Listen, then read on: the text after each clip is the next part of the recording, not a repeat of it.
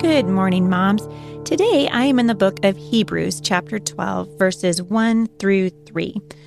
Um, if you've got your Bible, go ahead and open it up and get out your highlighter and your ballpoint pen and follow along with me as I read from Hebrews 12.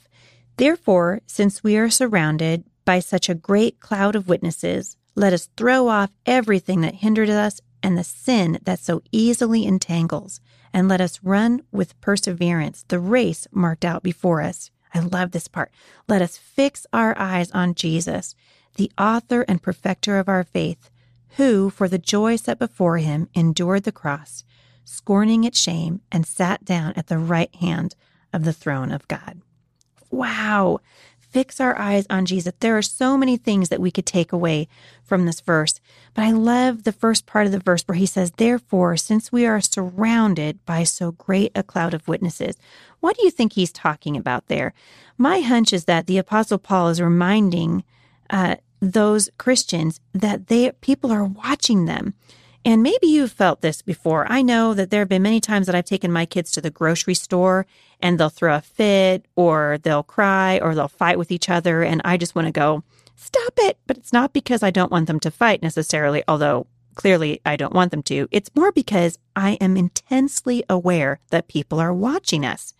Uh, there was one point years ago where our kids were wearing a shirt from our homeschool co op and we'd gone to grocery shopping and I, I, don't remember what happened but at some point there was an altercation between the children and i remember coming home and throwing my keys down on the counter and telling my husband i am never letting our children wear their homeschool shirts in public ever again.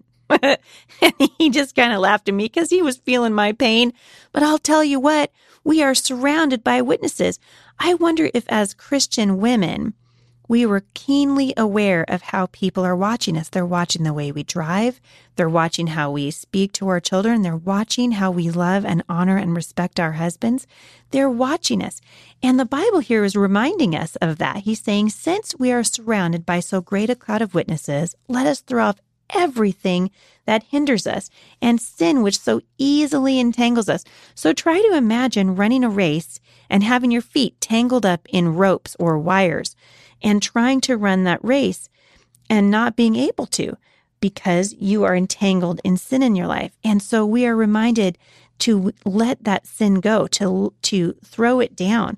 Um, we we hear this um, this talk of the weight, the the encumbrances that trip us up, the hurdles that block our path. So today, I want you to spend a few minutes thinking about that. Probe it a little. What are the things that are tripping you up? Have they slowed your pace? What do you plan to do to deal with them? In other words, we cannot just simply ignore those things. We are told and commanded to, even in scripture, to run the race with perseverance and to throw off everything that hinders us and sin that so easily entangles us. We can't throw it off if we don't know what, if we don't know we're doing it. And we can't throw it off if we're doing it, but we're unwilling to make a plan to get rid of it. And so do that, busy mom today. Fix your eyes on Jesus.